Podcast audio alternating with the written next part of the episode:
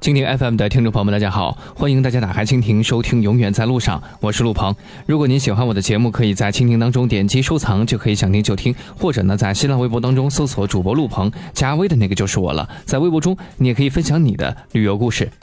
我不知道在收听我节目的朋友当中有没有去过藏区的朋友啊？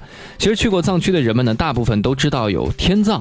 运气好的呢，可以远远的听到诵经的回声，看到秃鹫的疯狂，闻到腐肉的一个腥烂。而一般正常的土葬啊、火葬，在藏区呢，其实还是很普遍的。水葬在安多藏区比较常见，塔葬则用于喇嘛、高僧的圆寂或者轮回。今天我们要说的是树葬。最神秘、最难找到，也最令人神往。那么，今天我们节目当中就和大家说一说树葬。卓龙沟位于墨脱公路起点的山下，相传呢是藏传佛教中神女多杰帕姆的领地。从山下村子的玛尼石堆开始呢，沿着深沟和巨石自然铺就的一个山路，徒步大概有七公里，就可以看到八个一字排开的喇嘛塔。和数不清的经幡遍布山里，路边的一些石头上刻着经文，显得沧桑并且神秘。在喇嘛塔的后面呢，有一户人家，看起来像寺庙又不像寺庙，据说是守灵者。当地人呢叫这个几间简陋的屋子叫做卓龙寺。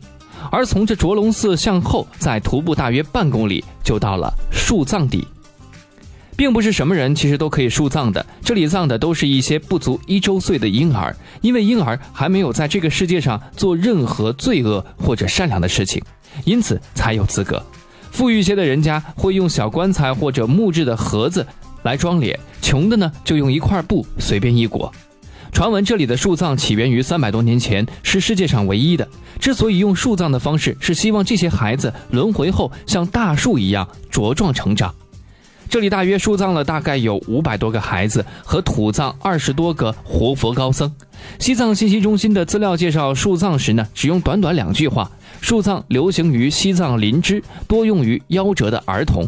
用盐水把尸体洗干净，敛入木箱、木桶或者竹筐里，然后到大山里选棵大树悬挂起来，以防止家里再有孩子遭遇不幸。